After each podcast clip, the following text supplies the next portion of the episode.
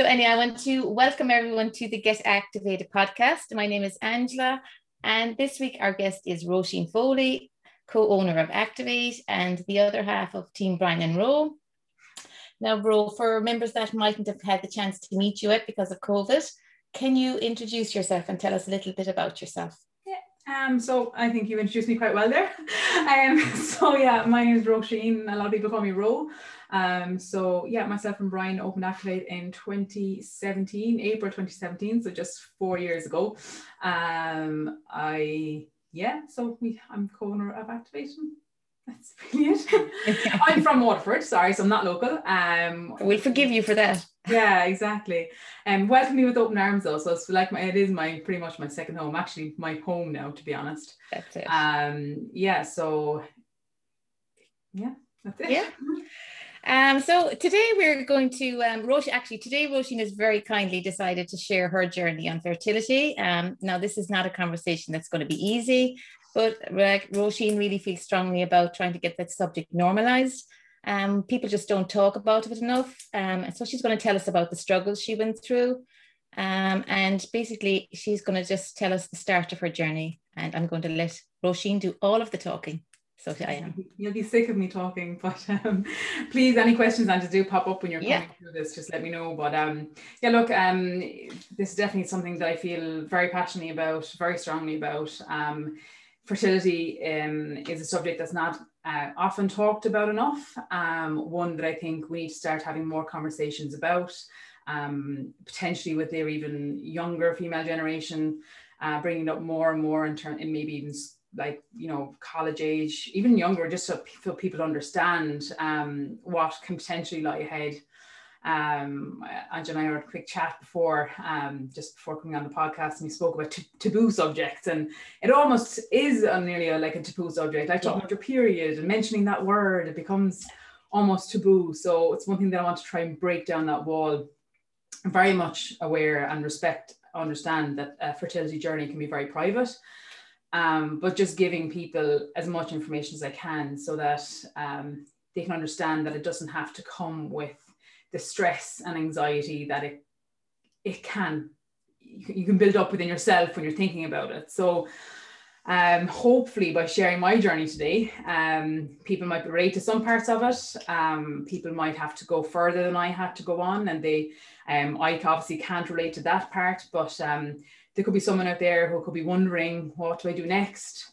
Yeah. Um, and this and just as this information might help you um, and certainly i'm always open to, to have a chat to anyone about it um, anyone who's going through something anyone who has any questions i can give you my point of view and how i found it um, but i definitely was really delighted to help so um, it's a very it's a statistic, sorry, that word I always struggle with, yeah. um, that Angela and I spoke about as well, and that like one in six couples um, have fertility issues um, yeah. in Ireland, and it's probably a shocking enough statistic in that we're not always made aware of it. Um, one I read myself was um, it's if you were to get 90 out of 100 couples pregnant, it would take 12 full cycles. That's a full year to get pregnant. So um, a lot of people might naively or just think romantically that they might just get pregnant after one cycle.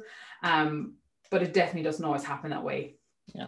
Um, depending on when you want to start looking at fertility doesn't mean you want to have start having babies straight away either. By the way, you can seriously start looking for looking at your fertility um, m- much earlier than when you're actually going to try to have a baby. Um, and it's one thing that I suppose look you can't look back and regret, but it's one thing that I certainly um, would have liked to have looked at earlier. Yeah. Um, so one thing I've got to mention was my age when I was introducing myself. So I'm 36 now this year. Um, so this our whole journey started a couple of years ago. So you always um, I think females potentially are and and males sorry, couples are generally having children later, a bit later in life than our, our parents would have done. Um, so by this time, my parents, for example, I think I, they were 31 when they had when they had me, and I was the last in the family of five. So, you know, age ranges are much different. Now, that's not everyone. Everyone's uh, different in terms of when they start families, but we're certainly getting that bit later in life, which means that we really should be kind of looking at that um, fertility side of things a bit earlier. Yeah. Um. So yeah, started for us a couple of years ago, and I suppose you're you're kind of you go through the cycles and you kind of every month you're like, oh, it's this month now. And you know, you're you're pretty damn confident and you know, nope, not this month. So you know, you kind of already start kind of going through those emotions of oh like what's i wonder what's not maybe just like oh we're stressed or whatever it is. And yeah. you kind of constantly making up excuses. It can't be your age you know it's yeah. it's 34 34 or whatever it was you know and you don't know what's happening. And you know you kind of take the first few months and then a few months turns into six months six months turns into eight months. Um then you start getting a bit like questioning and stressed and you know you're you're wondering well god what's wrong? Is it is it you know is it stress? Like you know he straight away start thinking of well what am i doing wrong? Or is it like is there something wrong with me? Is it god like you know bit, owning the business even you know it's we stress. neither of us expected um well we always knew it was going to be hard opening a business um just literally we're only married not not even a year by the time we opened um so you're trying to think of all those things as well the added extra stress of you know trying to build a livelihood for for our family our potential family and any other people that we hire in the business. And you're trying to think could that have had a massive impact on it? And then you know you almost have um slight resentment i suppose you know and you almost kind of have this blame game between each other and you know that adds to it all again. And then you turn to this vicious cycle of wondering well God, is this causing the problem? You know, and you just yeah. don't know. So, you know, you're looking. It must at, have been very emotional, you know, just to be trying to even navigate that without even figuring out what was ahead of you. Um, Absolutely. You know. Um, you know, and you, you do, it, it tends to, it, adds up to so much, it does add up to stress. It adds on stress. You're adding stress on stress on stress. Yeah. Um, and then you find it very hard to separate. And then, you know what, it's easier sometimes to run away from it. And, you know, um, I was I was I did start to talk to someone that year professionally, um, and I was the same as mentioned Andrew earlier. It, it does help. It really does help. You like there's another thing as well that we don't speak about enough is actually looking for help. So when we want to go and get fit and healthier, we go and look for professional coach in a gym. So we want to look at nutrition, we go and get a nutrition coach. You know when we want to do these things, we look for professionals in that industry we, if we're sick, we're going to go for a GP, you know. So when you are struggling mentally, we need to start being able to openly talk about going and speaking to someone professionally about it, you know. Um, another thing I'm very passionate about because this person and going to this person helped me so much. Um, they're a neutral, like you a neutral voice. Um, they can just like you can talk to them so freely and it helps so much. Um, so much more than you'll ever know really because when you get into the rest when i talk about my journey fully like you know it's just having that neutral voice and having that perspective can help so much and it can help you think differently in at situations you know so um that definitely helped massively. Um and even making the decision to okay okay well all right you know it's month 12 now nearly maybe a bit more and you know nothing was happening like okay well where do i go next? Yeah. Um you know you're i just before i go into that is was you know you're you're looking at your cycle. So you're i download an app called Flo. So it's i we put all this information on anyway at the end of the podcast but just like just tracks your cycle. It's one thing we don't really are not thought about doing yeah. at all. No not the slightest. No or just it's yeah. just you know you're I was kind of Googling things like, oh, what should I be doing? Or, you know, should I be doing this? You know, and then you see ovulation test kits and all these things that you're, you're, you're, you know, you start reading about. And the cycle tracking was the biggest one because, you know, was all of a sudden going, okay, well, regular enough this month, not regular, oh, kind of on and off, like, you know, so it's just, you're not looking at your cycles at all. And it's something that, I don't think you need to religiously do them all your life, but when you start kind of, if you if you're ever looking at having children, children, it's definitely something you need to start doing. Doesn't matter what age you are, just so you're fully aware of your body. You're fully aware of those months where, do you know what, I'm I didn't eat great this month, or you know, didn't get to gym that much, or I'm just a bit stressed this month. You'll be able to see how that affects your cycle. You know, so you might not be able to accurately know when you're ovulating, but you can certainly look at it and kind of say, oh yeah, well, you know, going on the last few months, I'm pretty consistent, you know, day 14 there, more than likely I did ovulate, you know, yeah. Um, and actually just getting a good understanding of your body. Everybody, yeah. You know, and it's conversations that need to be happening with younger females, definitely. um, yeah. so they can actually understand. It's not just, oh, sugar, this bloody period again is coming along and yeah, you know that's just exactly what it is. It's a lack of yeah. education, isn't it? That should Definitely. be really targeted um, at school age so that they do understand how their body works and where the cycle is and where yeah. the hormones come in. Definitely, you know, and of them. Exactly, hormones affect us in so many different ways. Yeah. Even when it comes to even just the gym and training and how you should eat in certain parts times of the month. And these this kind of information is just excuse me, it's really not that widely available. Um, you know, I'm not saying blanketing, saying no one's talking about it. I'm sure there are conversations being had in, in at school level and college level, but but not enough. I don't think enough. No, I think it's something that needs to be broken down and, and have more of. Um, and you know what it is too? It's a lack of there may be conversation, but it's a lack of open conversation. Yes. Like it's not an open topic that's kind of widely discussed that people are very mm-hmm. much aware of it in all areas of life. Exactly. You know, um, it just it become it's such a like it is such a weird kind of subject, and I don't know why it's weird. Like, I mean, women have periods all the time. I often get Brian to me go into the shop and used to get me tampons, whatever, there's no big deal. Whereas some people would just cringe at the thought of doing that. Yeah. Yeah. And I don't see why there is, you know, and you know, it's just it's it really is it just comes down to actually knowing and understanding what's going on in your body and even just a bit more kind of education in terms of okay well we all know we have our period we all know we have different phases we all know we ovulate and egg comes out and that's it. But understanding well what happens? Like what happens before the egg comes out? You know you have a follicle that's there and the follicle grows and the egg gets ripe in the follicle basically and that passes down and you know understanding that part of it. So understanding when that happens in your cycle you know so yeah when it comes to actually planning for a child, not that you can control that, but at least you have an idea of what's going on. I only learned this when I started yes going through the process and I had no idea of it before, you know, and yeah. look, maybe, maybe I just wasn't, I ignorantly didn't do it. I don't know, you know, you never supposed to think of it, but I certainly wasn't given access to that information easily before that i think like you know if you had done it you would have done it very biologically like it would yeah. it wouldn't have been kind of explained in a way that mm-hmm. you know that the first 14 days that your estrogen hormone is what's dominant in you and exactly. then you know the egg is released and then it's the progesterone hormone and then like when it comes to fertility um, you haven't ovulated, so the progesterone hasn't been um, stimulated. So that's what creates a lot of problems as well. And like it's simple when you kind of hear it explained as, as it follows in a cycle. But like I think school just kind of do it like as it's um a biological thing you know your your your ovaries and your eggs and once a month you you have a period and that's it. There's nothing about why or how in any of it.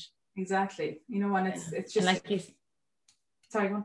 No, I'm like you say, it should be that's that should be started off like at 11, 12, so that they grow into this comfort of knowing what your your cycle is all about. It's part of you, it's part of your life, and um, that you have up until menopause. So it is. Definitely. And it's encouraging those conversations. It's encouraging going home and chatting to your mom about it, you know, yeah. chatting to your sisters, chatting to your friends. Yeah. Consistently having those conversations so that if and when it does come to this point in your life, yeah. it's not this big secret that you have to hide and have to like know like again much respect to anyone who does doesn't want to talk about it that's fine but it doesn't have to be that kind of secret and more people understand potentially then mm-hmm. what situation you're going through you know um but yeah it's so valid you're just you're told like in a high level what it is and then there's nothing about the detail and so it's almost yeah. kind of like oh you don't need to know about it until yeah. that time comes we'll deal with that yeah. then yeah it's like no, no put it to the side yeah, don't discuss it just, we, yeah. only have to talk to X percentage of the people about it. So the other percentage just get pregnant and have kids. So they don't need to know. Yeah. And that's not yeah, it is not the right way to look at it because it is, it's very bizarre, isn't it? Actually, yeah. When you think about it, when you look at it that perspective, it is very bizarre. Yeah. So you you take us back now. We we kind of sidetracked off. Sorry, you, did. You you're at 12 months anyway, yeah. where you've kind of realized that things yeah. aren't happening. So like what first thing you do, just go to your GP. That's the first thing I did anyway. So contact my GP um, and this is where I suppose you kind of never realize how long everything takes. You think you'll have an answer within X amount of time, you know. So you go to your GP, have a chat with them, explain your situation. They're generally kind of like, oh look, you know, not not they're not fobbing you off, like you know, but they kind of say, you know, when you're so age wise, they're like, if you're 35 and you've been trying for six months, then to go straight away to get tested and things like that. If you're below 35, it's up to a year. So I was kind of borderlining around then. So um, first thing they do is take bloods. So they want to see, like you said, mentioned a while ago, your progesterone. So they want to see what that's like a day 21 of your cycle. Mm-hmm. But it's a hard one because who not everyone has it. So you're basically to get an accurate progesterone level, you have to have 20, not have to, but you on day 21, it should be a 28 day cycle, yeah. which is the average cycle. But my if I look back through my calendar, like I went from 20, 27 to 33 days, you know, so they vary so much. And um, so it's a really hard, accurate reading to get. So you that's how it all starts. So you come in, they basically try you come in and have your first conversation with the doctor, and then you're like, okay, well, the next day time you have your period on day one, ring us and you're going to come in for your day two or day three bloods. So they test different areas. They test your LSH, that you know, you how just a different hormone. They test a couple of different things. And then from that, then they're like, okay, well, we, we're going to guess that in X amount of days, you're going to be day 21. So come back in this date, right? So you come back in another date, so you get your progesterone level taken, um, and then they, you wait for those results. So that's one cycle.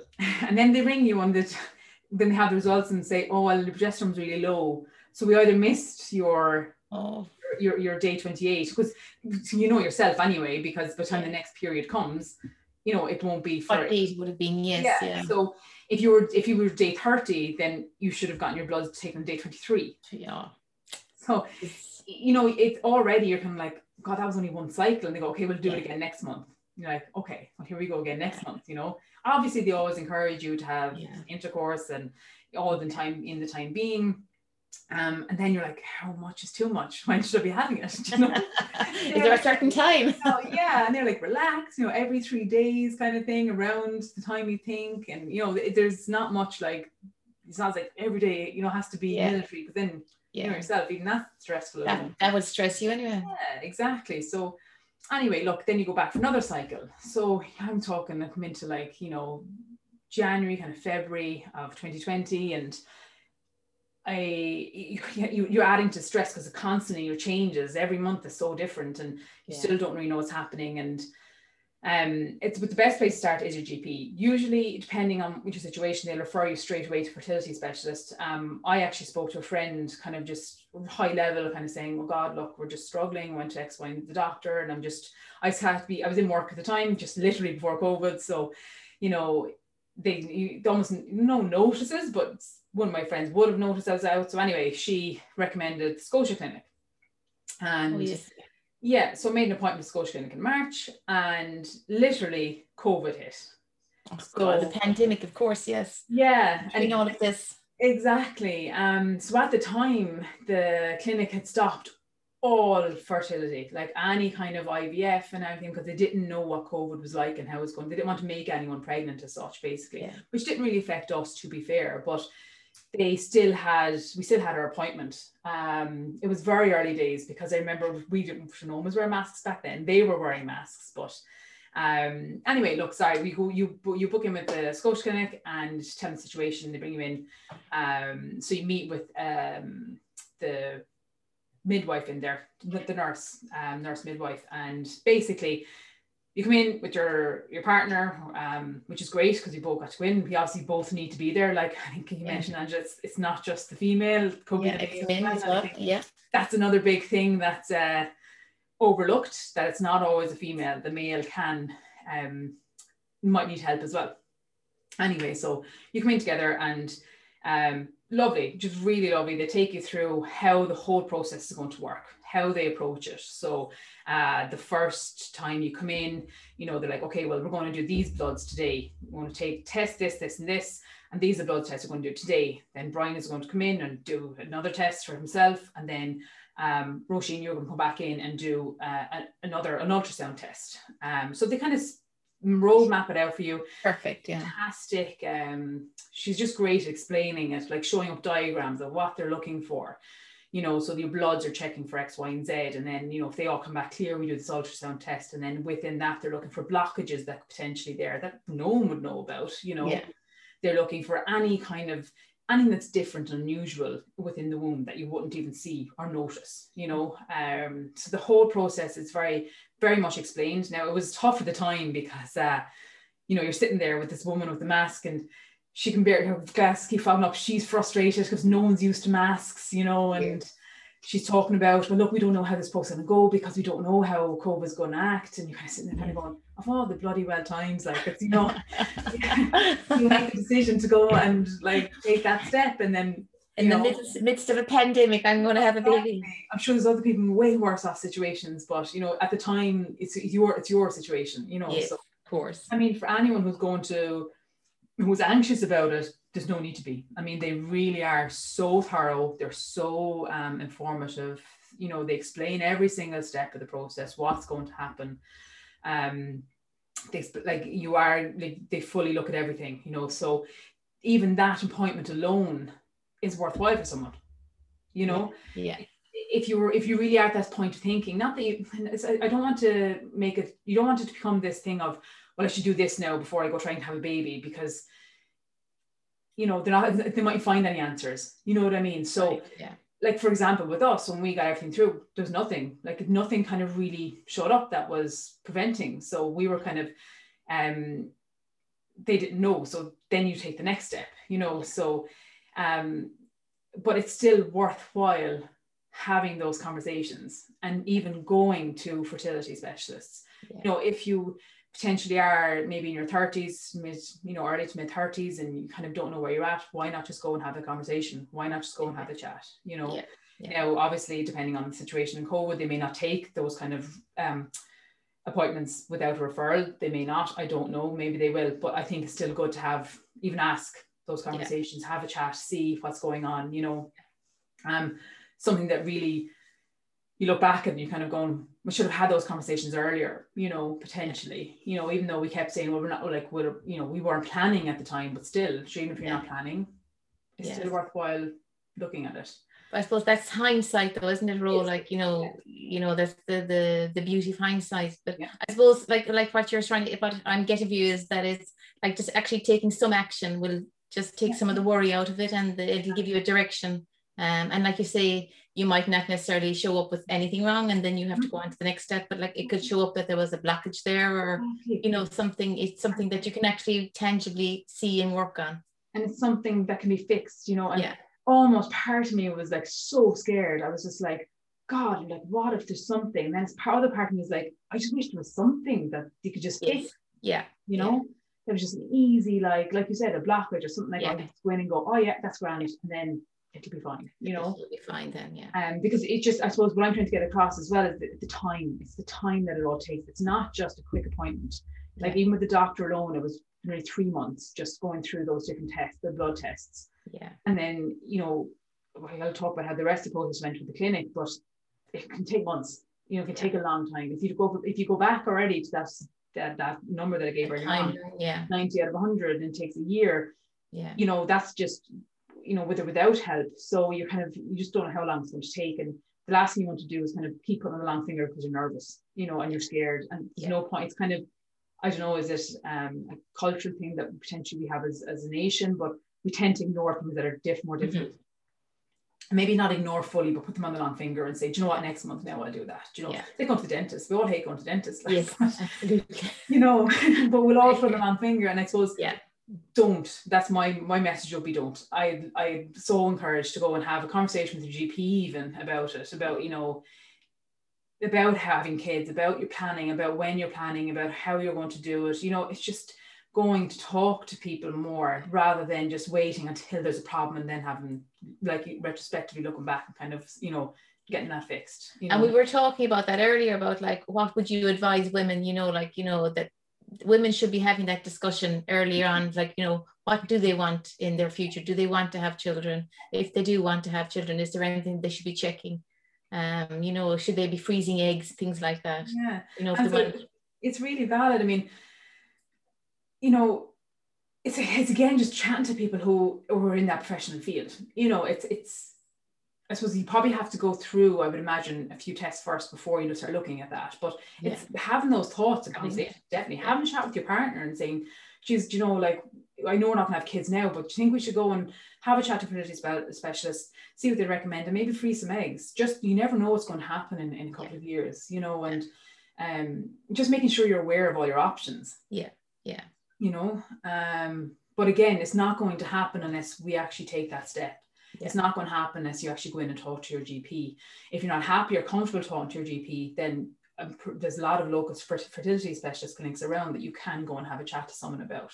Yeah. And they're they would they are they are always there. And I don't think we use them enough. You know, I don't think we actually go and have a chat to people enough and, and look at those. Um, and if I know cost comes into it too, definitely look depending on your insurer as well. You know, it, it all depends on what kind of, what kind of cover you have.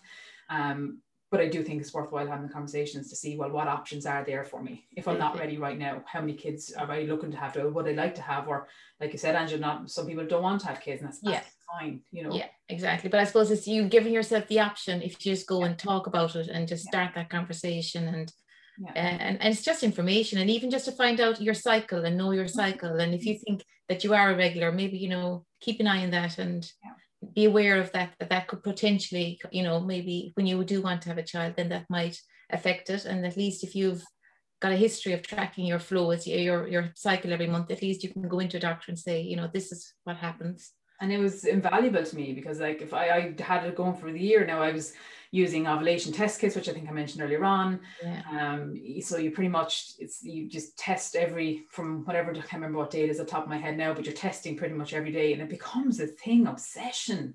Yeah. And you're kind of like, oh God, my ovulation, I didn't ovulate this month. What's wrong? You know, because you get this ind- indicator if you're going to ovulate or not, and with that alone, I think the cost of the tests are 40 euro for the whole pack of them. You know, because you go yeah. through and 10, 10, 10 in your cycle. Um, and I did that for a few months and literally it becomes an obsession. You like yeah. are every day yeah. kind of going, oh my God, it's a today. And then when you do, you're like, oh yes. Yeah. And then and how do you deal with that um obsession role? Like, I mean, like does it take over your life or like how do you bring each other down to kind of like a, a level where you kind of like you're not kind of over anxious about everything or, see, or, is that do you get that way that's the problem you see and i suppose that's kind of it's it for me it became an obsession and i'm i am part part of my personality is not that I'm obsessed, but I do have that like um trait, you know, where I obviously I I I suffer from kind of I wouldn't say I have anxiety, but I do suffer. I do get anxious. I really do. Um, and that coupled with that kind of trait of that kind of obsessive nature doesn't work well when you're trying to relax and trying to de-stress, yeah. you know. And yeah. it wasn't until I actually spoke to my doctor about it, and she was like, "I don't recommend ovulation test kits for that reason, yeah. because look, the end of the day, like like that, you have one of two things. You either it won't you could you could go look at the wrong time of day and it won't peak as they call it. So it should the test shows and you peak. Um, or else you could have a thing where it might read it wrong and it might show that you're peaking, and then you get all your hopes up. Yeah. it doesn't matter if your hormones aren't regulating in other areas, yeah. they're not going to yeah. It just because it said this thing says you're ovulating doesn't mean you actually did ovulate, or yeah. maybe the follicle wasn't good enough, maybe the egg wasn't good enough. Yeah. So it, it doesn't, it gives you all these false hopes. And so that's kind of where, you know, with that, I'm like, I'm not telling people not to do, use them. Everyone is going to be very different. Um, maybe you could use them for one month if you wanted, but my my GP even recommended kind of staying away from them using kind of natural indicators, potentially, you know, cervical mucus and things like that can be better indicator. Um, but all in all, just because it says you're ovulating doesn't necessarily mean you're going to be able to get pregnant you know? Yeah. so that's that would all depend on the progesterone being released yeah. afterwards and the hormones as well like and you know um you know because the progesterone has to stay high to kind of get the, the uterus lining thickened isn't it? So that the egg yes. will latch on. So like there's so many variants there um that a test can't show you. Oh, and that was one thing actually the only thing that came up with the ultrasound that i had was that i had a thin womb lining. So oh, if anything ever did, if any egg did um, mature, adhere to it, yeah, it just it would never stick. It would have yeah. stuck anyway. So that was one small thing. Um, but they were never that wasn't a big concern because no. I was like went to it further, you just you know why. Um, but like it, it can end up thickening anyway. Um, but yeah, that's you know once we all test and then pretty much what you said then it's just like well here we go we have to try we need to try different things every month so you know you're you pretty much they are they obviously they're professionals. They will give the advice they think you know um they basically they call it unexplained infertility basically. They have they don't know. They're trying things all the time. They have to keep checking your body how it reacts to things. So um, what they prescribed was Femara, which is um, uh, medication to help you produce progesterone, um, helps you produce the follicle stimulating hormone, which basically helps develop big enough follicles that it can help produce a mature egg. Okay. Anyway, they sh- they started me on a kind of a half a dosage of that just the first cycle to see how it went. So um, when you when they give you the option, you have full decision with them. You know, you you don't have to say yes to every single thing they suggest. You know. Um, if you want any fertility website, the Waterstone Clinic, Scotia Clinic, they all have the different options that are there, but they don't expect you to go in knowing which one to pick. Yes. It's not like a, a, menu. Oh, I have this. You know, yes. they do work so closely together with you. Obviously, with my case, um, they weren't overly concerned that it was too serious that you know we had to jump straight to any specific type of um, uh, treatment. Um, so they pretty much that's this where the patients comes in. They pretty much go month by month to see well what's working and what's not working. Okay. You know. Um, so how did you administer this? Is this is this was this injected or was this no? This is tablet form. This is just tablets. You know, so they give you such such great information. They give you a sheet where they tell you what days to take it, and then when you're coming back into them. So when they give you any sort of a, a, a hormone like that to help, they always do a, a, tracking system. So what they do with that is you take the, the prescription for like five days, you come back in and say, I can't remember what's day between day 10 and day 12 of your cycle. And then they do a scan internally to see, did that help produce any follicles? Um, so it's pretty amazing. Like, you know, you're obviously when you, when you get your first scan, you think that you're going to see a baby in there, but you know, um, you know, you're you're there and it's all again, it's back to COVID times. Like I'd love to have seen what it would like without COVID, you know, to have the support of your partner there potentially with you. And, you know, every kind of appointment you were going to was well, after that first one with Brian, it was always on my own, you know. So oh, yeah. that was tough. Really, yeah. yeah, it was hard because you're it's almost like you were going through it yourself. And yeah. he was there outside waiting, you know, but you're going through that whole process yourself nearly. That's what it felt like. It felt like, I don't know, I just it felt like I was getting going through that and trying to get pregnant myself, basically. Yeah, I suppose it was very isolating the fact that you were on your own, you know, and yeah. then there was you know the side of it being nervous and scared as well. Yeah, absolutely. And then you know you you're kind of you're there and you're they're, they're trying not trying to get you out quick, but they are. No, they don't want anyone hanging around too long in any appointment room. They just don't because they you as you're wearing a mask, you know, all these kind of things that you're they don't know who you are. Like, you know, they're you're sticking off your boxes saying I don't have temperature, I, I wasn't X, Y, and Z, you know, but they're yeah. trying to get you in and out pretty quickly, you know. So even that coupled with it. Um now if, given that though, they were still super, super informative. So um when you go back then for your internal scan, which is obviously it's very daunting. It's you know you feel like it's daunting, but they're so yeah, yeah they're exactly what they're doing. Yeah, they're they are they're really calming. You know, um, and it's the doctor administers that, so they'll have a look and they'll say, okay, well, yeah, look, there's a big enough follicle there. Um, okay, so the next step, if there is a big enough follicle, and it's not more than like three, two or three, because if there's more, then it could lead to multiple pregnancies. Multiple, pregnancy, yeah. They won't yeah. do that as well. So they're very cautious of that too. Yeah. Um, but I would imagine like three, there'd be high risk. Then you're going to complete different side of um yeah. effects. Then, like you know, but you don't want either. Absolutely. I know three sounds great, but like oh, definitely. There's, there's the risk of three then on top of it, like everything whether you can carry it. Exactly, and they exactly, and they won't do it if they think there's a risk. You know, yeah. so it's very much their you're very much depending on their judgment and it's it's yeah. great because it takes the decision out of your hands but absolutely you know, yeah. so she was still there the first cycle oh yeah the lining is still thin so the progesterone didn't help it you know and then if they do think that there's enough follicles there they'll inject another they give an injection into your into your um abs basically near your belly button and that's going to basically be a they call it a trigger shot so within after that trigger shot is administered you're going to ovulate within the next 48 hours oh wow so they're going an egg is going to be produced yeah. So I think the the first time they gave me half of the shot, and it was all very confusing. And what I found, and I, I didn't ask enough questions because it was so daunting enough anyway, you know. And they're so used to what they're doing. Yeah. That you know they may not explain every single thing to you, so yes. kind of sometimes leave a bit confused, and you're left to Google what I really recommend is don't go back home Googling things because it's every, never good. No, and but everyone's experience is different. What I found when you Google it, you get a lot of American responses. Yes. So, um, yeah. Much more of this happening in America than from, they're open. Excuse me, what I gather, definitely. Yeah. yeah. Um but again, there you once you do that, then they bring you back in for your 21 day bloods again.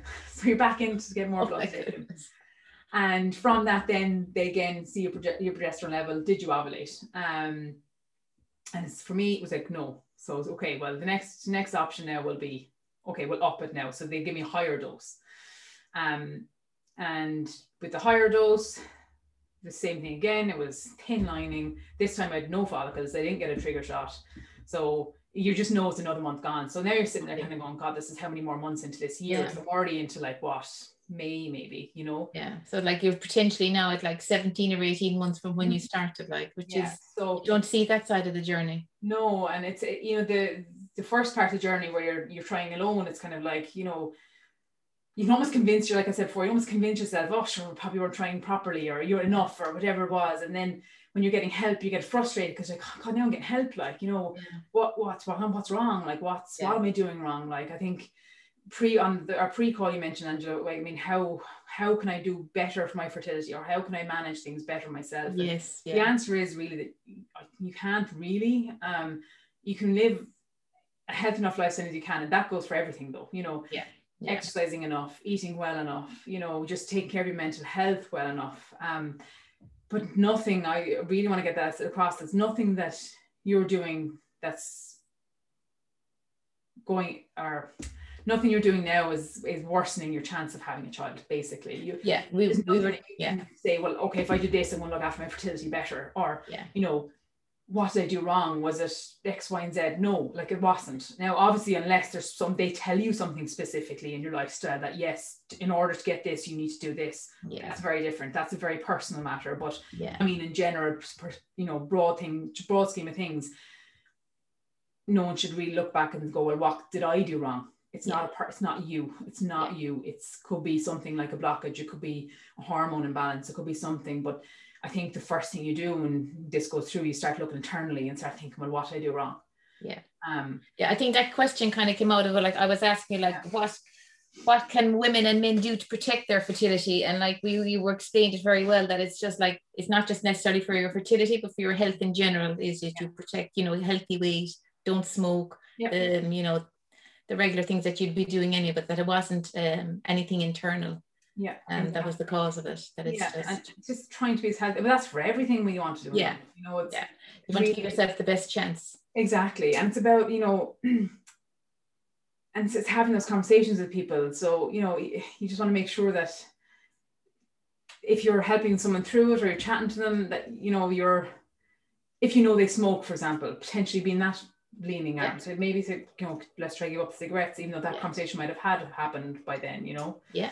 Um, but it's just really knowing that, like, because that's one thing I found. I found every month is kind of like, oh God, what is it, you know? And yeah, every month because you're getting help, you buy so many pregnancy tests, and you know, every month there's like you know, the same thing. Yeah, and yeah. I suppose you get to a point then where you have to stop buying them, but you it's so hard not to, you know. But you do have a good enough idea anyway, you know. Yeah. Um, but yeah, it's just you. it's about trying not to cling on to things. I suppose. Look, it's it's hard. It's hard not to go and buy a pregnancy test when you're going through fertility treatment. And sometimes you don't need yeah. to. You have to anyway. Yeah. You know. Yeah. Um, but usually your period will come along before you get a chance to test anyway. Um, but it's it's talking. It's, it's really like it's talking to your partner. It's making sure you keep them involved, especially during COVID times when you are going in on your own. It can become very lonesome. It can become really an isolating experience. Um, Talk to me a bit more there about like the emotional side of when you do get that period. Yeah, it's how do you deal with that? I, it's hard. Like it's um I, I'd love to say, oh, I dealt with it great, you know, and I was grand and I was, you know, I talked to whoever and I, it, it wasn't, it was horrible. It was, yeah. even you felt those cramps coming and, you know, you just you just there's a, honestly a couple of days every month where it was just that was it. I was inconsolable. There was no yeah. one that could say anything to me. Brian couldn't say anything to me. No one like I couldn't talk to anyone. I have like big puffy eyes. I've picture I took pictures actually. Just one thing I did help me was I took pictures of my journey nearly nearly the whole thing through. Yeah. And um there was ones I found going back and like big puffy eyes on me and just you just yeah. I I, it, I, I there's no other way I can say it. I can't say that it was um I did X, Y, and Z to help myself because I didn't. Um, yeah. Those couple of days are just heartbreaking. Yeah. You know, um, because you don't know why, and you're like, well, I should do it all again next month, you know, and so do you get that resilience then, you know, to keep going? That's the thing. I was just once you get past those first couple of days, because look, you're dealing with hormones as well. You have to yeah. remember, like, you're not just dealing with your your regular body hormones. You're dealing with those hormones that are give, being given to you through medication. You know, um, once you get past those first couple of days anyway, which generally is hard at the start of your period and the start of your cycle, you do I, I did talk to I did talk to Brian more. I did talk to a couple of people I was leaning on a bit more. Not every cycle, but you know, a couple of people. But the professional support I was getting every every week Brilliant. helped massively. You know, it did, you know, and you kind of pull out of it and you kind of go, okay, well, what can I control? What can't I control? So you get back to that. And it did help me writing down just even a, a simple table, what I can control, what I can't control. Okay. Um and look, you're going to feel hurt anyway, and you're going to feel sad, but you just write down like what can I control. So what I well what I can control today is what I can eat, what I can get up and do, and what I can actually do. But what I can control are the hormones I can control. Yeah. Um what's going to happen within my body. I can't control that. As much as I'd love to, you just yes, of course. So, you know, what you can control is the stress levels. You can control your emotions. You can not not saying you can control your emotions, but you can by breaking down things. Um, yeah. By like writing in a journal if that's what's going to work for you. Potentially, it's like I said, maybe taking pictures. Um, you know, it's getting outside, getting some fresh air, um, getting out, getting active, maybe going to the gym, maybe, you know, it's eating a bit healthier, mm-hmm. whatever it is, or maybe talking to a friend about it. You know, yeah. there's always something you can control. And with that, it's going to reduce your stress levels. It's going to reduce that and it's going to help. And so it sounds like putting in a very good support system, you know, in place while you're going through this journey would be very important. Exactly. And it's it's allowing yourself to get out of your head. It's yeah. you have like it's it's such an important thing. I can't stress enough to be able to get out of your head, step away from it. Um, because especially like you said, the start of that cycle again is it's difficult, you know, because you have to pick up the phone and the amount of times I've cried on the phone to the Scotia clinic, and here I am again, you know, and you should ring up and they go, okay, well, the next appointment is this, you know, and um, you know, you know, you know, you know, kind of what has to happen. So by doing that, you're almost getting into the next cycle then. So you have to start getting ready for that. You have to start preparing mentally because if you keep going into these cycles, like totally run down with emotion and you're, you're going to be stressed and stress does not help it. No, as I, I know I joked earlier on when I said people said you, you hear people saying, "Oh, just relax." You know, if you don't think uh-huh. about it, it might happen. Yeah. You know, and just go and have you know date night, and you know, don't think about it. And I, I know all intentions are great and all that, but it doesn't help. It doesn't help you reduce your stress. You really have to take actions to help reduce your stress. Yeah. Um.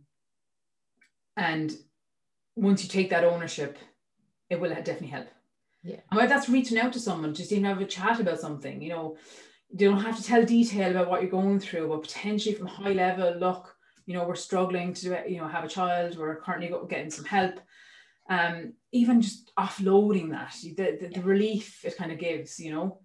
Um, so what would you say? Like we were talking about this earlier, you know, and we keep going on with your journey, but like no one speaks about it. Um, and like even your friends, but because it's such a personal issue, like close friends can be afraid to ask. Yeah you know um so like what would you recommend you know for people how can they help and support someone that's going through that? They don't need to know any of the details but like how can they? And you, you know it's couples might want to keep those details to themselves and you need to respect that space because you don't need to know the details but how can you help them uh, support them in their journey without being invasive? And i think that's where people kind of struggle. They just don't should they say something? Should they not? Should they ask? Should they not? Definitely it's a really valid question. Um it's hard like, unless the person comes to you and tells you you're not going to know yeah. so i suppose in general in as an overall view we just need to be a bit more sensitive when it comes to people and and children and families. A lot of off the cuff kind of questions are asked. Yeah. um what i find more even on facebook and things these days people tagging people oh who's next to have a baby? or yeah. you know who tag your next at? Who's going to have twins? or something do you know? And yeah. it's it's small little things like that you might think is great fun and hilarious but you do not know what's on the other side of the person's life. You don't know what's going on. So and even just generally making remarks like, "Oh, sure, when you having the kids now?" I, I, I don't know if it happens much anymore, but certainly certainly would have had, yeah. I think it would have had, and it probably does, and it, it mightn't be something you mean like or anything like that, but it's just it's been a bit more sensitive that you know some a they might want kids, um, but b you just don't know what's happening, and that's in general, I suppose. We could all say that we need to yeah. be a bit more kinder to people and. Yeah you know, um, in general, you just don't want know what's going on in someone's life. You really don't. Yeah. Um, but until the person comes to you and, and talks to you, you're not going to know their what they're going through. Of course, you could pick up on something if someone's really not being themselves at a particular time of the month. Um, no, like that didn't happen with me. I I I broached the subject with people that I, I was close to that I felt comfortable with. Um, it came to a point. It wasn't straight away, but it came to a point where, uh, well, obviously I spoke spoke to one person, a couple of people at the start, but it's it's something that I kind of I spoke to a couple of my sisters-in-law. I found them great support. I eventually spoke to my mom, um, and I didn't expect any quick quick fixes. I didn't expect any answers. I didn't expect any magical words because I know there are none. Yeah. But it was just the ability to be able to literally just cry down the phone at times. Yeah. You know, um, to be able to just talk about it um, without any judgment, without any um, and I would always preface it even. I'd say, look, I, I don't I don't need you to say it because they feel bad. I know I could feel on the other end. they could feel the hurt that they had because one person I knew had already, had already been through something similar. and the other people have had kids, you know, so they they understood kind of well, they understood what I was going through. It's not fully, but like they just the heart bled. So I could almost hear. So straight away I was like, you know, this, this, and this, but I don't want you to, I don't think you can fix it basically. Yeah. But yeah. it's just being there and every now and then maybe just just checking in and if you haven't heard from them just how's it going how's everything going for you this month you know or um, it came to a point where some people didn't want to be checking with me because they were worried in case it would set me off or something like that. Yeah. But yeah, by going to them, I was opening that door that hey, this is what I'm going through. I can't go through it. Not not that everyone through it alone, but I can't go through um, this without talking about it. You yeah. know, and you are opening that door for that. So so basically people really just need to be there. They don't yes. need to you don't want them to fix you you don't want them to do anything for you just listen. Yeah. um and that's it really.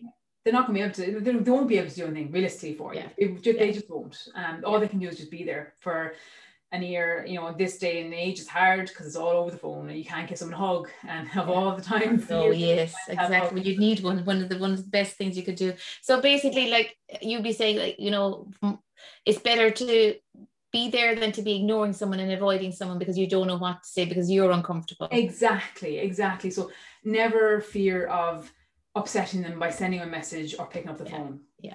You won't. That, that little message might man From my perspective. Yeah. I open the door. So I'm kind of like, hey. yeah.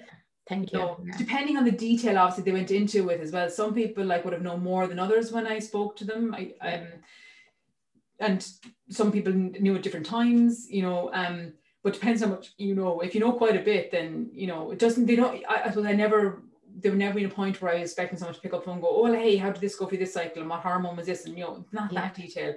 Yeah. Hey, how's it going? You how's know? it going? Yeah. How are you? Yeah. and I, I got plenty of those messages, yeah. and they meant more to me than the people will ever know. You know. Yeah, that's um, good. That's good. We'll go back on track now. So anyway. Yeah. So you've, you've tried those. They've upped those hormone tablets look, they, they, what's next? That's thing, and they keep to go, they go to the same thing. So we went, we stuck with those um, for a couple of cycles. Um, we stuck with the higher dose for two for, further cycles after that, and then this conversation starts to turn a bit. So you know, when I came in for the second cycle of getting those prescribed, um, then there was other mentions. Okay, well, look, next month we might try injections. So she's, you know, kind of basically what she kind of explained to me was that they don't jump to injections straight away because A, the cost of them, and B, not just money, but, you know, there's a lot of more factors, and yeah. B, stronger dose kind of thing, you know. So, um, you know, to a few cycles of the tablets. And that was kind of, then she starts talking about the next thing. And then in the next breath, she was like, and look, we you know, age wise and stuff, we probably, you know, are you definitely open to looking at IVF? And those three letters I mentioned, yeah, you know, you're you straight away, that's where you are. Straight mm. away your mind goes on ah, there. Yeah. That's where I have to go now, clearly, because that's what she said, even though yeah. that's not what she was saying. Yeah. She just needs to understand, well, how far into this are you willing to go? Because there are so many steps. You could say, no, let's keep trying this for a few more cycles. You know, you could stay with the injections for longer, or you could, you know, go to different, there's more options. But they want to know, I suppose, because I suppose I was 35 at that stage. And then it's like, well, you know, being realistic here, yeah. IVF is going to take X amount of time as well. So, you know, they're kind they're trying to factor in everything as well. So yeah.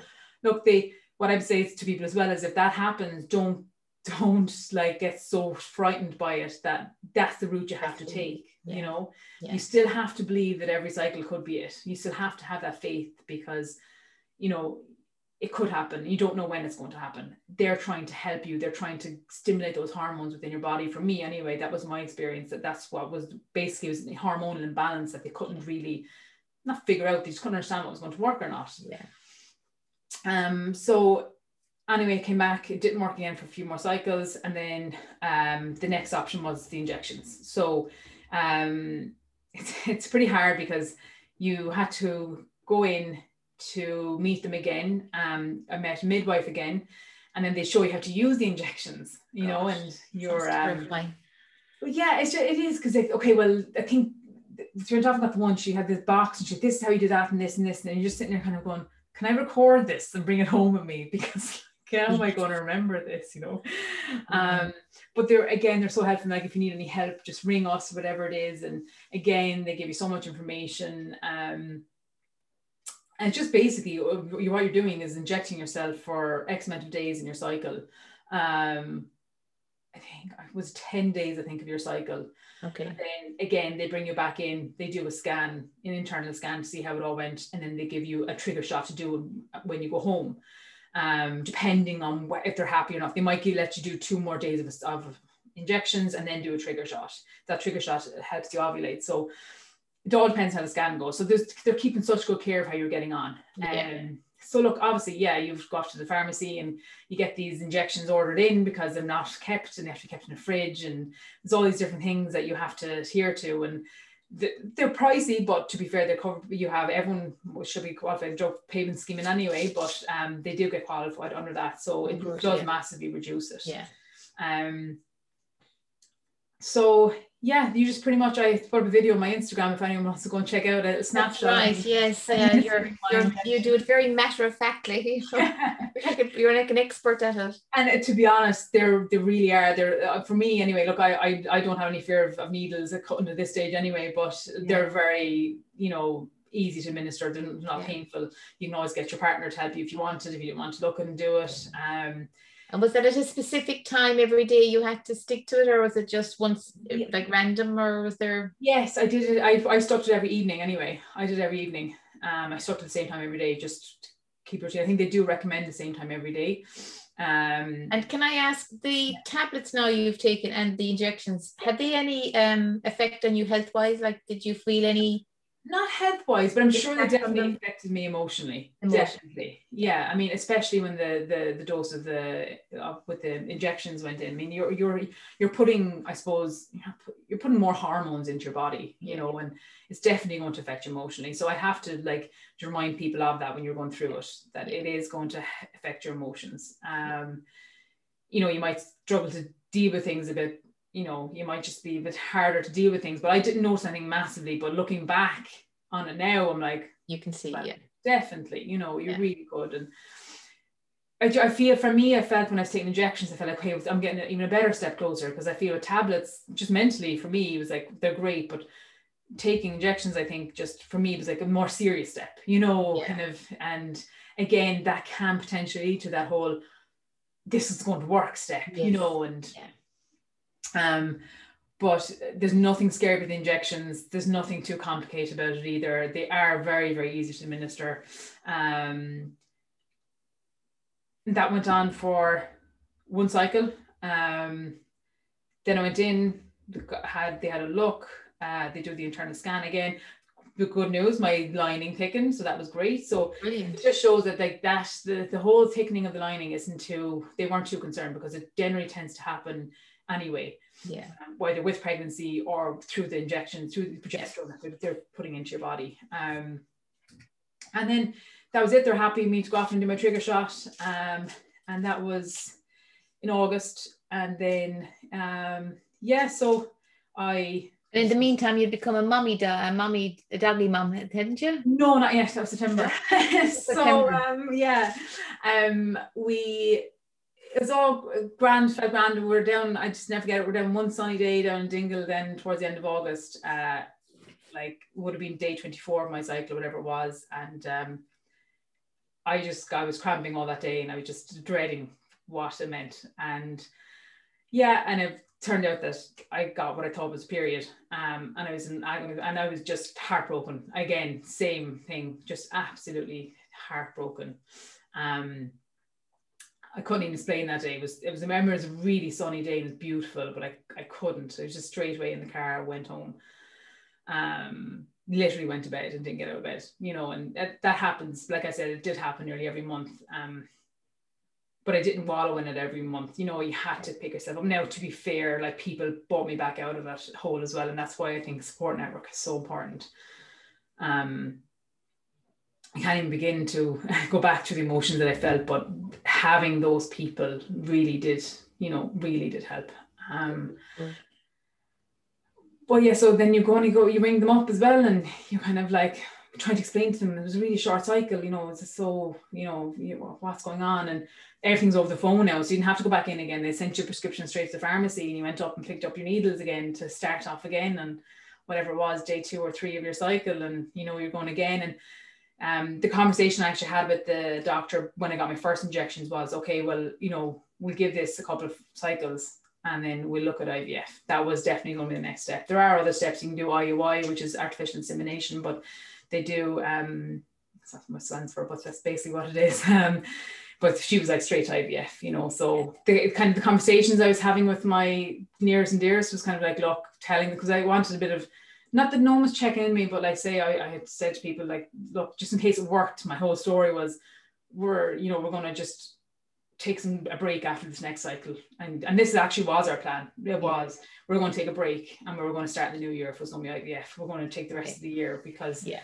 It, it does it, it, there is an emotional toll there yeah. and there is um you have to think of your own personal relationship as well and it's hard it's, it's it is hard to go through it and it's hard to you know, because you're you're trying to plan everything around ovulation days and it can get quite taxing and quite yeah. your toll and everything, especially with lockdown and all the lonely appointments and the emotions that go with it. It's yeah. it's you know um, at the same time, I'd say it must strengthen your relationship, you know, when you support each other through something, you know, absolutely. through a process like this. Yeah, I mean, definitely. I mean, you really do need to lean each other and yeah. you need to be able to talk to each other about it and, you know, help each other through in so many different ways, you know. Um, and obviously the in and out of lockdowns were were so stressful with the business as well. And yeah, you're trying to manage that and your own personal life and you know you're trying to show this kind of front all the time with people, and that can be hard as well, you yeah. know, um, to be this kind of not that you're changing your personality, but you're trying to be one person and then you're yeah. dealing with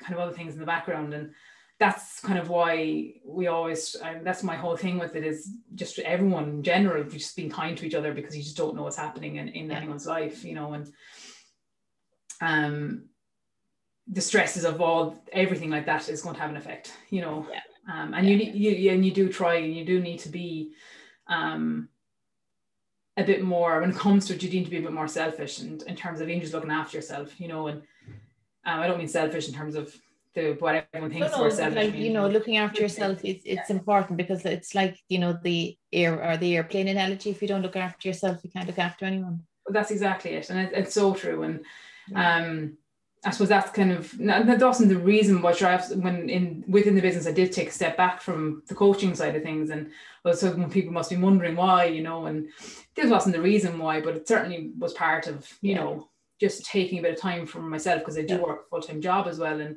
you know you're trying to juggle everything and you're trying to you still want to um you know be part of it all and with that i end up taking way more classes and i was enjoying it and you know it was, yeah. it was and look that could have well played a part in how everything went for finish you know what i mean yeah. so um you, you need to be able to try different things i think as well and, and, yeah. see well kind of what's going to work for you and you know even if I say, for example, if you never did yoga, maybe try do some yoga. You know, I people doing, I recommend, someone recommend reflexology. Now, I never tried it myself, but some people have highly, highly recommended it. But I think it was due to COVID, I don't think I could do it for a finish.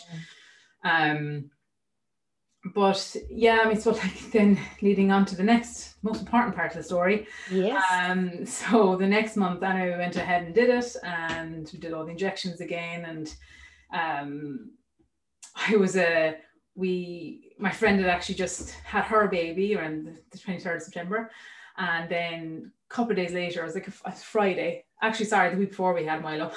we had Milo. But, yeah. you became a dog mom. Our firstborn. yeah, no. he became a dog mom, yeah, the week before. So uh, he was obviously brought massive joy to our lives. Um, and then a week later, I was kind of, I was getting a bit crampy and I was like, oh, whatever. Do you know, I had one Tesco pregnancy test. I know why the brand matters, but I just was sitting there in the toilet and uh, not in the toilet, in the bathroom cabinet. anyway, and you know, I looked and I went, oh, I was in such a bad mood that day. I was like, I'm just going to take this test. And I just really, you know, to know yourself. Know yourself. Yeah, yeah. I wanted to be upset. I was just like, yeah, I'm ready for it now. Come on, just maybe get over and done with. Like, bring it on. Yeah. Yeah.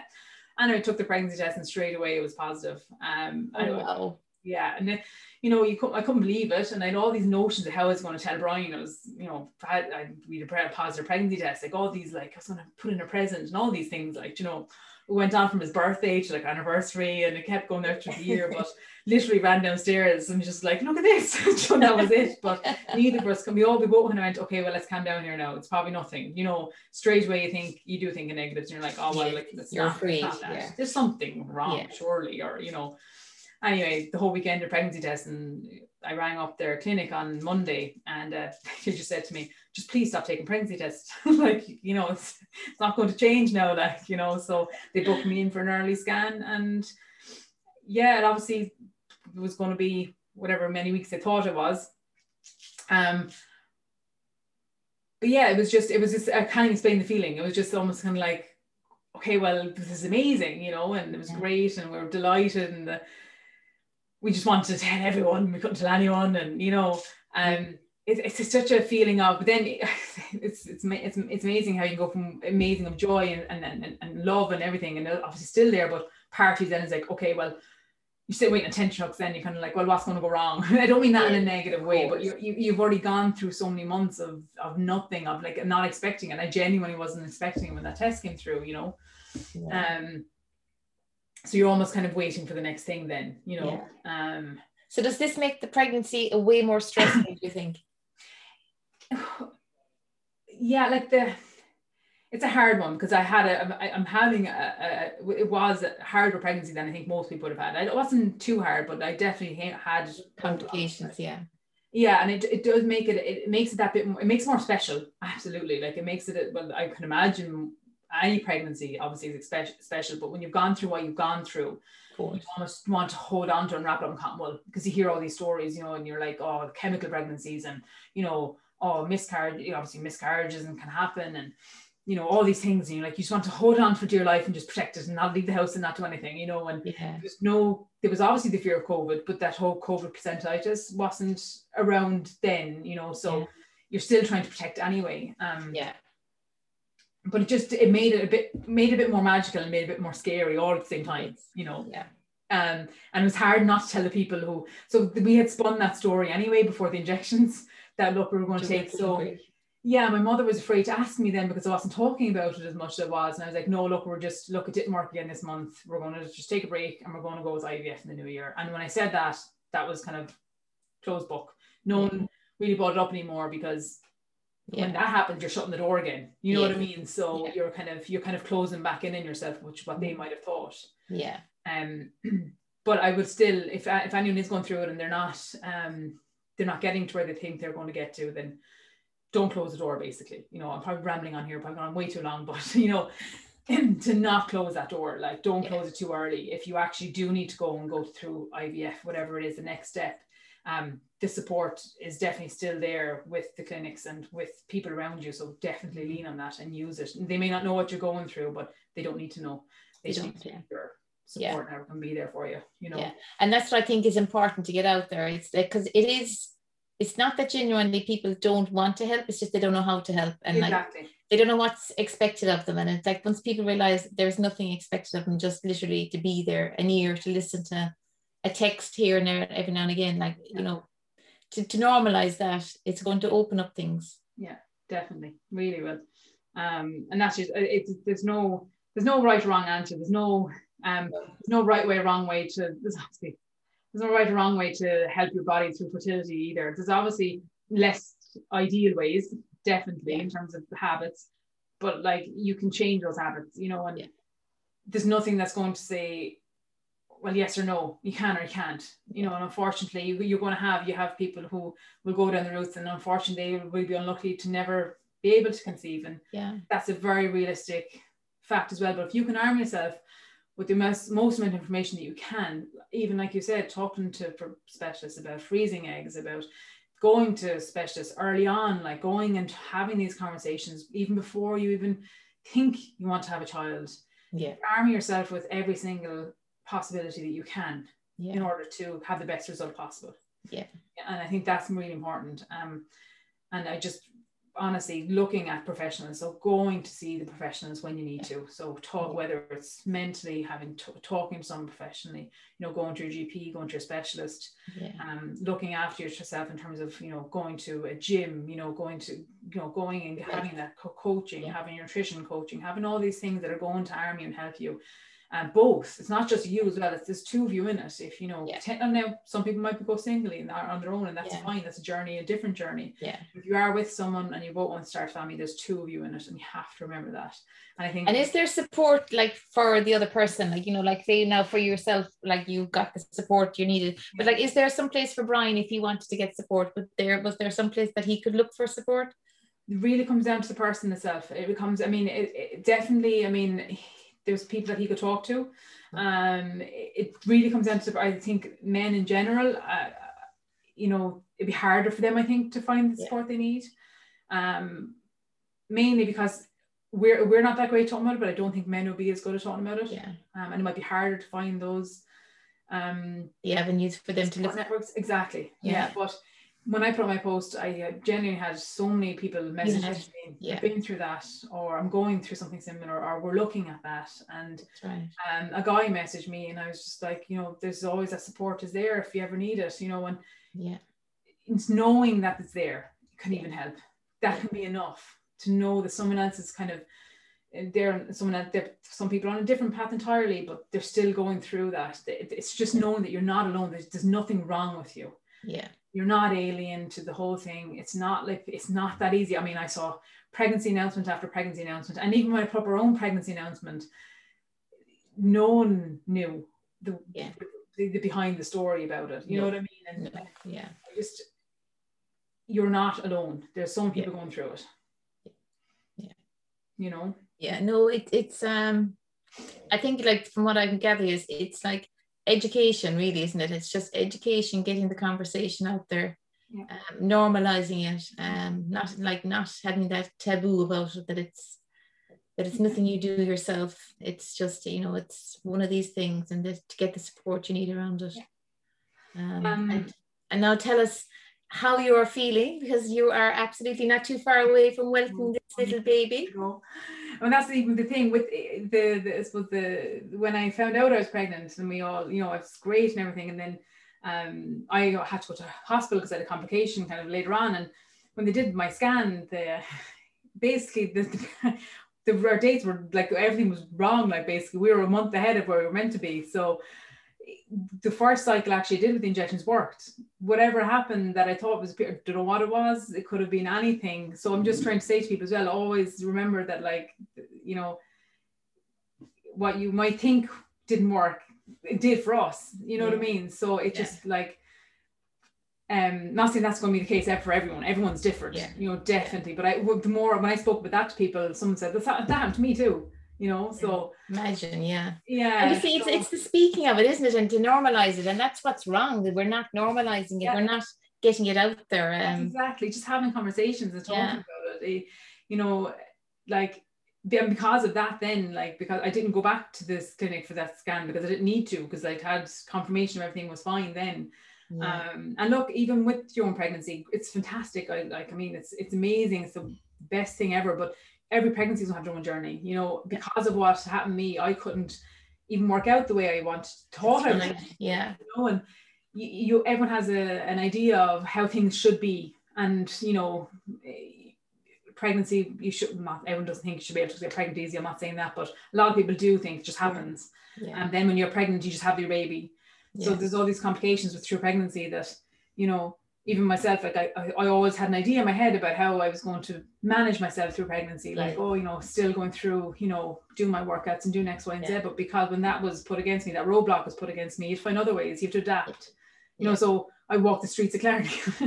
so the part you don't you don't just walk them, you put up some massive steps every day. So you do. So you just you adapt, and there's no right or wrong. There's no same with getting pregnant. There's no right or wrong method. You know, it's every journey is going to have their own. It's your journey for that reason. Yeah. Um, and you you don't need to do things for social media. You don't need to be seen to be I don't know like for some people it might be working out during pregnancy. It's, it, yes, it will work for some people, and that's fantastic, and it's great. We obviously encourage movement, and you need to do that. But if it doesn't work for you, then just find a different way. And you don't you, you don't have to be looking. I'm very conscious of people looking at social media, seeing through the eyes of what the world thinks pregnancy should be like, you know, and and how. And so it's very eh, that could go in a lot of different perspectives, but definitely when it comes to pregnancy, it's it's very hard. Everyone has their own journey and everyone has their own experience, you know, and it's enjoy every single experience you know enjoy it all even that even the road bumps because they make you learn more about yourself and your baby so. You yeah. yeah. And I suppose like that there's no right way for anyone only just your way and it's like you said your journey and I suppose you, you can just control you and what you can do around it and not worry about. No. But I suppose it's hard, like you'd have people have expectations, but they're all external. Exactly. you just have to become very um resolute, I suppose, with knowing what you can control and what you can do. And definitely moms and moms to be anyway, I think to be they seem to adapt very well. They, they get into very predictive or protective mode to look after themselves and the baby. Definitely. Um, probably to the detriment of their own health, they look yeah. after the baby more. I think so, and that's yeah. We have had a conversation today actually even about that, you know. Yeah. Um, but I think you hit the nail on the head. And it's expectations. It's it's managing your expectations and yeah. having a realistic expectation, and actually, sometimes it's not having an expectation. Exactly. Yeah. Because you know? yeah, when I think you have an expectation, and it's in your head, it's very yeah. hard. If it doesn't live up to it or it just changes, it's very hard to kind of come back from that. Yeah, that's you know? it it is it's it's it's funny. So thanks Ro that's Sorry, been really really not at all no. Um we were just saying that I was asking you earlier on um before we got recorded about um if there was anything resource wise that you thought was helpful you're going to attach it onto um underneath the podcast so if anyone wants any advice. And you were saying you were very much um, available if anyone wanted to reach out to you.